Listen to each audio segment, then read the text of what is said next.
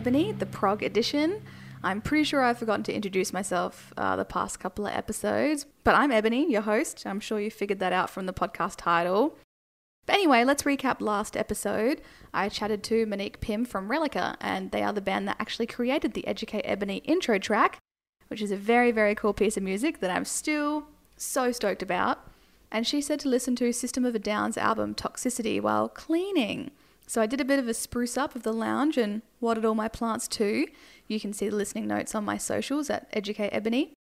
But the album, okay, so the first half, or I guess the first couple of songs, were very like vocally driven. You know, I felt the chaos and I almost didn't let up. And it almost seemed that it just drowned out everything else, which I guess maybe was the point. Maybe they were just trying to get the lyrical content like down your throat, which is, that's fine. You know, but then it mellowed out and the instruments came into it and I heard some variation in delivery, which I did like. I'm not saying I didn't like the start of the album. I think that's just what I like immediately noticed. Um, seriously though, I did like the album a lot. Cool band, very cool album. My fave is definitely still Aerials.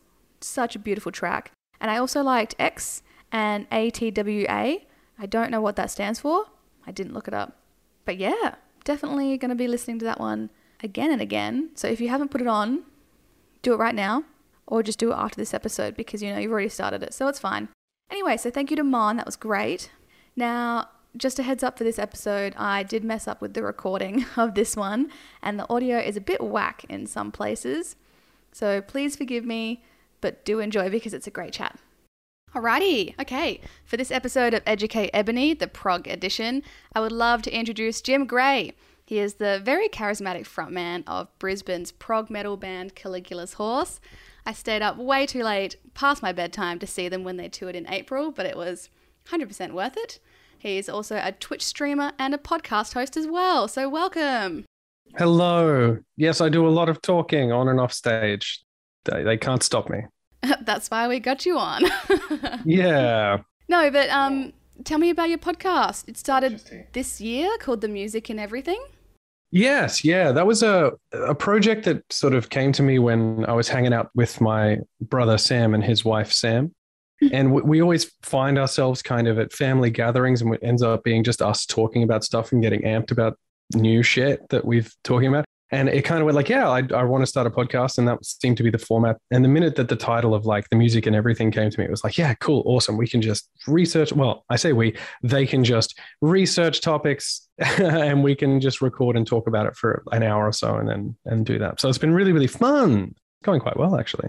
That's nice. I do find podcasting quite satisfying. Yeah, it's, it's like in a chill way. Like we haven't put any pressure on ourselves. Like and then to go back is just like, yeah, I want to do something that is for fun, and Mhm. you know, it's and and it's quite rewarding. Yeah. Definitely, definitely. Well, I think Caligula's Horse makes uh, very exciting music, and I'm going to throw myself under the bus here and say that until your gig or until after your gig, I didn't actually realize it was a person or a person's horse. A Roman man. I just thought it was a cool name, and I was like, I can't believe I didn't know this. I am an uneducated. that that is strange, but I mean, like there are stranger band names than a made up thing. But yeah, no, Caligula, Roman Emperor, douchebag, Mm. by all reports, absolute maniac. Bunch of fun stories about that dude. Like apparently, and they're probably mostly made up, you know, by historians after the fact, trying to make him look bad.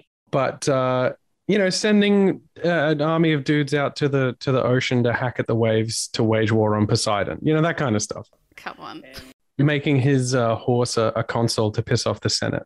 And uh, the reason we ended up picking it as the band name, it was it was originally going to be the name of um, Sam's solo album, that which is how the band kind of started back in 2011, because it means as an idiom, kind of like a fish out of water, a Caligula's horse, someone who doesn't belong where they are, and that suited us to a T, so we picked that. Nice. You know, cue Radiohead's "Freak." Yeah, so that's why we picked that. It's strange, it's regretful, but it starts with the letter C. So if you're going by alphabet, we're up there. You know what I mean? really plan that out. And here we are. All right, well, let's get to it. What is, in your opinion, the one progressive album I need to hear? You need to hear so many albums. Okay. You have to, you have to hear so very many. But the one that I picked today is Watershed by Opeth, which is one of my personal favorites. Okay. It's from the year 2008, I discovered, because I have the wiki page open on my other screen here. Because again, COVID brain, I'm a melty man. So yeah, 2008, which doesn't feel like that long ago, but it is. Yeah. Did you hear it when it first came out? Was that the year? Oh yeah. Oh yeah. Like I, I remember I think I came into Opeth quite late, you know, for prog heads and whatever, because for reasons I don't know. But I, I came in at the previous album, which was Ghost Reveries, which is awesome as well. You should definitely listen to that. But Ghost Reveries is like, I don't know, it was it was a far more kind of approachable sound compared to what they had done previously with all of, you know, historically. And it kind of everyone went, Holy shit, they they had an experience like me. And the follow-up, Watershed, is an incredible piece of art because it almost kind of finds the balance between those things and it kind of doesn't lean into like hey this is what brought us a little bit more success and a little bit more it's like it is a whole piece of art and i fucking love it i love it so very much That's cool. I have to say, I honestly haven't listened to much Opeth. Other bands, yes.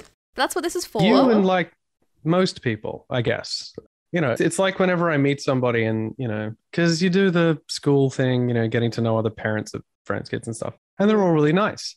Um, but they'll you know they'll find out after a little while you're in a band. It's like oh my god what's the band called? I'm like yeah caligula's horse. And they're like okay. Yeah. cool. yeah. "Mm, i haven't heard of you yeah you and most people no one else.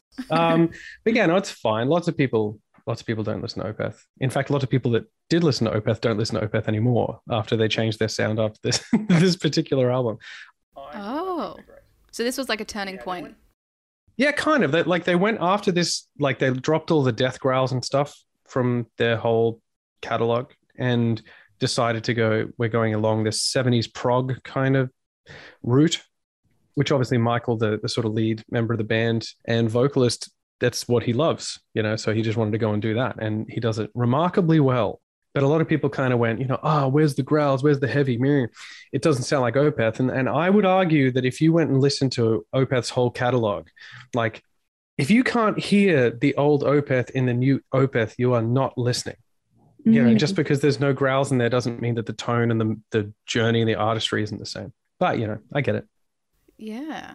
That's very interesting. I mean, then okay, so what makes this album so great for you? Why do you think why did you choose this one essentially? Out of all the other Opeth albums you could have chose cho- chose chose Chose? choosed chosen Who's chosen? chopsticks mostly because for, for me I, I think it was at the right time i think you know mm-hmm. i'd had the ghost reveries experience so it's a nostalgia element as much as it is a quality of the the music element but also yeah so the, the- it was at the right time like you know listening to it and kind of being a little bit more mature artistically as well. Like you know i was a little bit older i'd been in bands for a little bit longer and i'd kind of was looking at songwriting a bit more and then and kind of dissecting it. So i, I loved the experience of experiencing this album which happened like three years before seahorse started. Also in terms of the the song writing it's got like a lot more unstructured or no that sounds bad. Maybe like through composed stuff. So it's like it's not necessarily a typical structure of a song as you'd understand it to be or even something that has like recurring themes. Some of the songs start and then just go on this journey, which is why it's kind of hard. Like if I was going to go through and list all the tracks and tell you about them, I don't, I don't think I actually could because it's kind of like, you know, how if somebody asks you how to drive to your house and you don't know, Yeah, you just go. you just Just go. go and then you turn right at the right spot. Like that's how I always describe what it's like to write and perform really long songs on stage. But it's also like listening to this. I kind of don't know the songs unless I'm on that route home, you know. But yeah, that that whole that whole writing style is what really hooks me, particularly going back and listening. Because when I chose to do it, I'm like, yeah, I spun it a couple of times this week, and it was just like, fuck, it's good. It's so good. I really like it.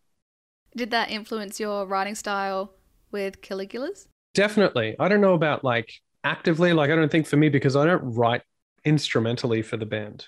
The composition and stuff is between myself and Sam historically, where it's like Sam will have all this instrumental stuff and then we'll kind of shape it together around where I'm going vocally and that kind of thing. So it's like it's collaborative in that sense, but like I don't go away and write riffs and things like that. But in terms of artistry and how I want to approach a song and the kind of journey that I want a song to take, absolutely, 100%.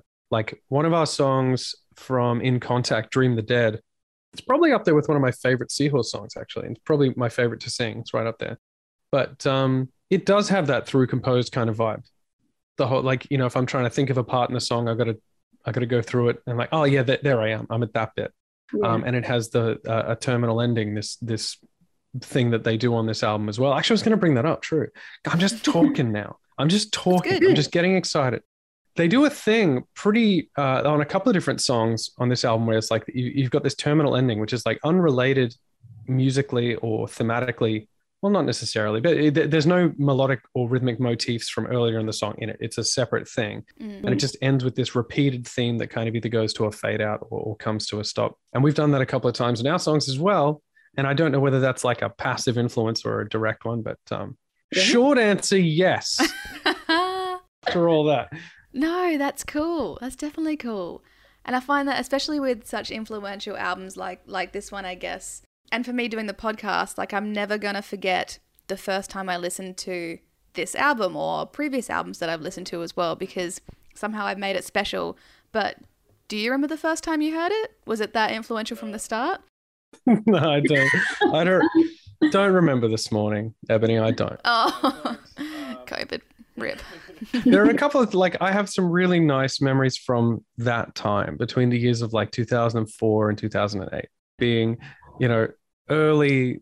uh, I was in a band called Arcane, and we were just finding our feet, and I was like 17 when we were writing our first music together and stuff, and you know wearing the stinky torn jeans and old band shirts and in a car that had like two dollars worth of petrol in it just chugging along listening to dream theater and shit in the car you know, like I, I remember that I have wonderful memories of early Opeth. Um, well, early for me, I should say. But uh, no, not a specific date. Like it's not the death of Lady Diana. I don't. Um, it's it's it's not that strong. I also don't remember the death of Diana either. Neither do I. When but was that? What year was that? I was young. I'm gonna look it up. We'll just do a hey Siri. Siri. Let's go. What year did Princess Diana die? Diana, Princess of Wales, died the 31st of August 1997 at age 36 in Paris. 36. Oh Christ, that's sad. I'm 36 at the end of the year. Now I'm more upset Oh, because it relates to me, and of course that but you've passed the 27. Past the 27. I nerd am past club. 27, well and truly. Maybe this is this is the next one. 36. Whew. 36. I got to get past Princess Di. You can do it. This is dark. This is pure darkness. I don't know how we got here. Was this me? It was me, wasn't it? It's my bad. oh my goodness. No, but I do want to go back to um how you said the album like it just sort of flows and I think especially with today's music and today's attention span and all the short 3 minute songs and stuff where they're like, "Oh, this is the best song on the album. This is the best song on the album, blah blah blah." Whereas you couldn't you're saying you can't quite do that with this album. You have to listen to the entire thing in one go. Just listen to it, put it on, play it straight through. That's just me. You know, I I'm sure there are that's people that go like, ah, you know, it's it's the Lotus Eater or it's Hex Omega or it's one, you know, like one of the tracks from this. You know, oh, I like ballads, so it's Burden. But but again, it's like for me, albums like this, and I I feel like it's the mark of a good album is if it's an album that makes me want to press play and not stop.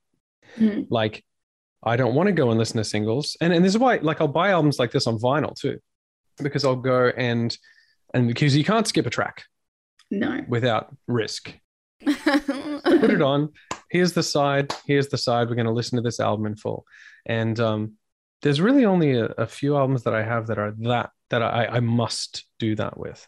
I think another one which is, which you should definitely listen to is uh, uh, Destrier by Agent Fresco. That's a wonderful album. I've never heard of them. That's my secondary. Yeah, they're from they're from Iceland. Oh, Iceland. Iceland. I'm so glad I have Google here. I'm so glad I have Google here. Agent Fresco. We live in the future. Iceland nailed it. Why did I doubt myself?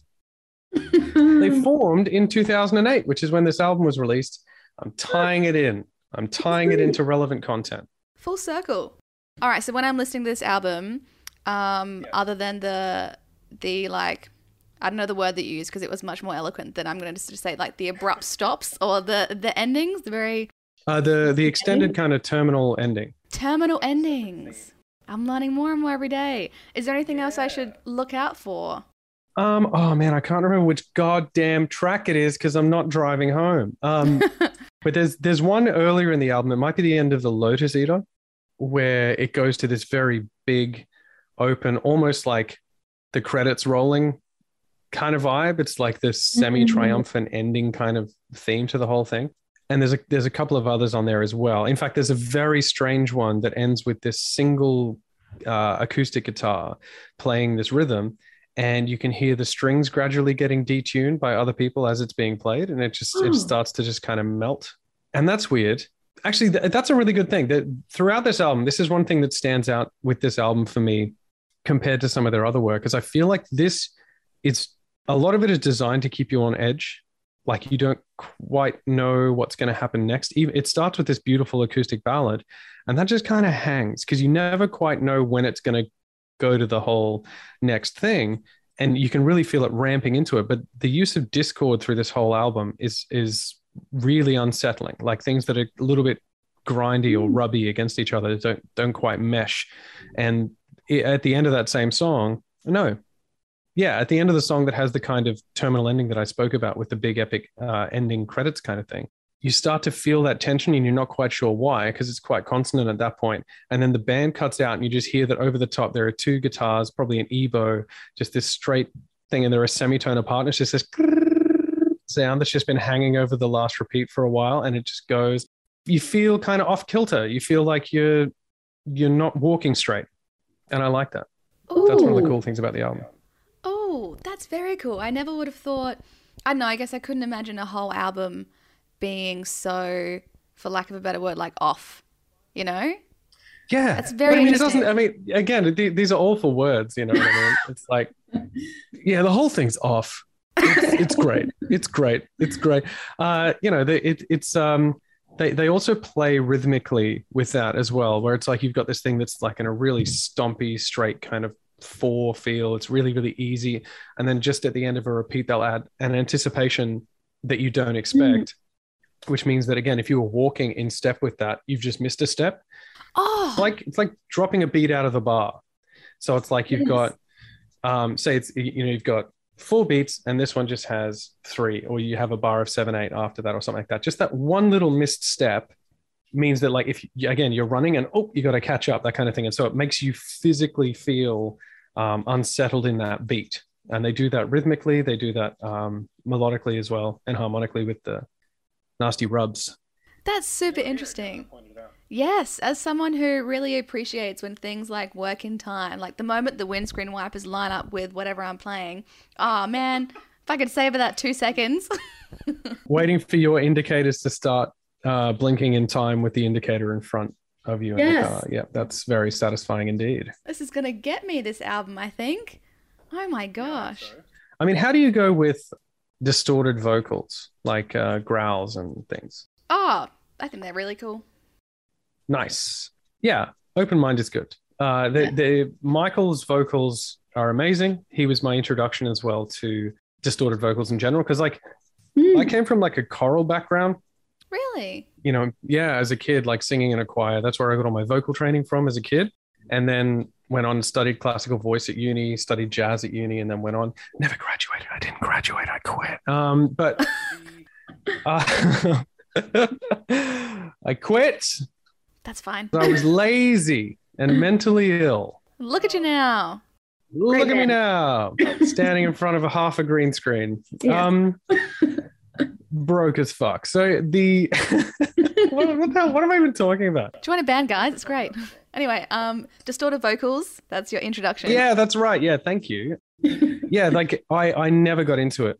I, I never, I like, I looked down. I was really arrogant and young and kind of like, "Eh, it's not real singing and, bleh," you know. Um, I ended every sentence with, and uh, then this, well, I, the previous album came out, and that was kind of the change um, at Ghost Reveries, where it's like, oh wow, that's what that can sound like, and you can kind of hear his diction a bit better. It's a really open sound. It never sounds strained, and he'll just flip to this beautiful open baritone Mm. with ease back and forth. And that was the first time I'd really heard that properly. And um, yeah, so we, we actually toured with these guys a bunch. What? And, uh, yeah. And it was like one of those ones where you're like, don't let them see you cry.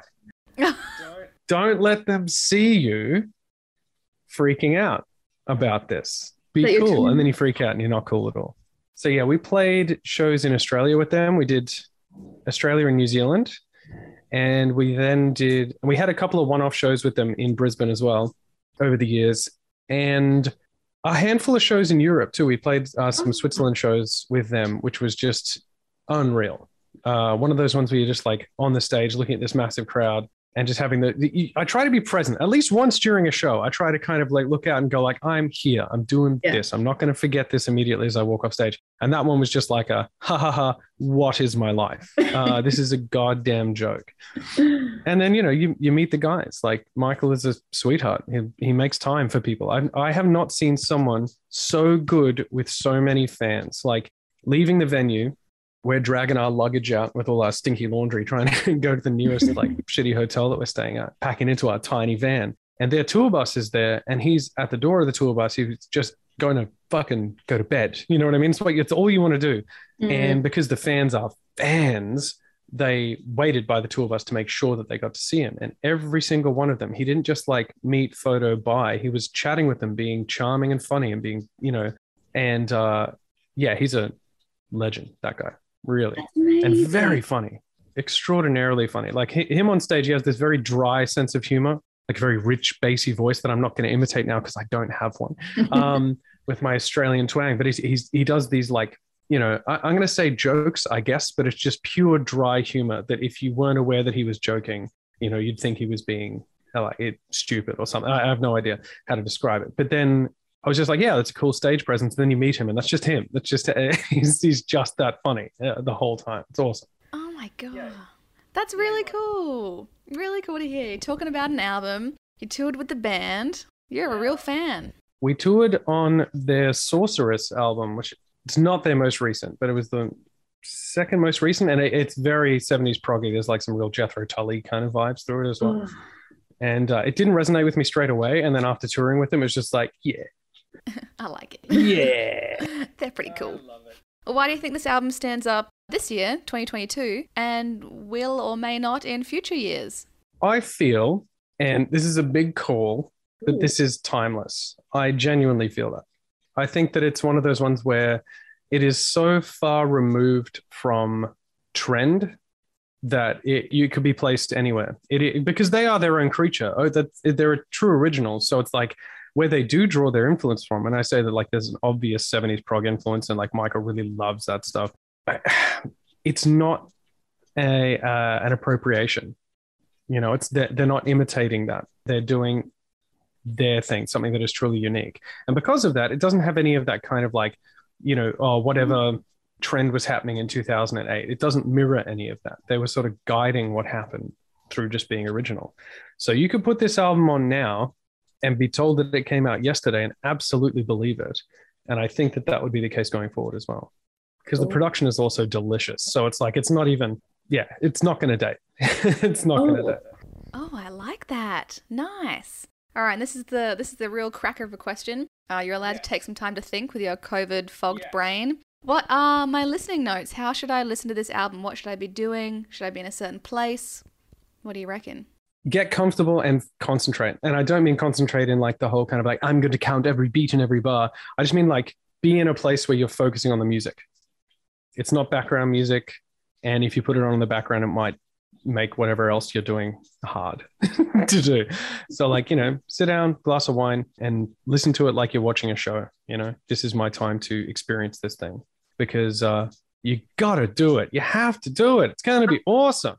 I'm gonna do it. It's gonna be great. The glass of wine, I like that addition. Um, I will definitely chuck that in. I'm an enabler. It's my role. That's totally fine. Well, is there anything else you want to add about this album that we should know before we wrap it up? Um, yeah, actually, one little thing I forgot to mention before. Hmm. One of my favorite things about Opeth, and uh, it's sort of true for their whole history, is that when they write riffs, they generally don't necessarily write short, like two to four bar riffs, like you'll, you know, your regular kind of riff that goes for X length, and then we loop that. You'll hear riffs on this that go for a full eight or more bars. They're just like this ever growing, ever changing thing. And then it's just like, that's the end of the riff, and now we're looping. And another thing that they do in terms of songwriting, and, and pay attention to this because this is like just amazing artistry. They are so good at transitions. Like from Mm. one thing through to the next. It's always guided by like a, a melody line that's leading you somewhere, or a slow down, or just like a gentle pull back, or a you know a driving force, or a, or a drum fill that leads into a part. But it never feels like we're doing this and now we're doing that, and jump and jump. Because chopping and changing is really kind of common in progressive metal. You kind of see it with a lot of bands. I mean, like bands that I've been in have done that before. It's like riff salad. We're going to do this, but like these guys, and I would put Gojira probably in the same category as well that it's just like there is no wasted moment in any song and the transitions are all beautifully done so that's all i'm going to yammer on about with the album but it's really good in short Love it. Amazing. All right, well, there we have it. The one prog album that Jim Gray thinks that you and I should listen to is Watershed by Opeth. Jim, thank you so much for your wisdom. I can't wait to listen to it from your point of view. no worries thank you for the the questions guiding me along because otherwise i would have just made jokes the whole time and they wouldn't have been good. I mean, I like that too. I'm a sucker for a bad joke, so. dad joke o'clock with jim everybody. Thanks for listening. Covid brain. I'm a melty man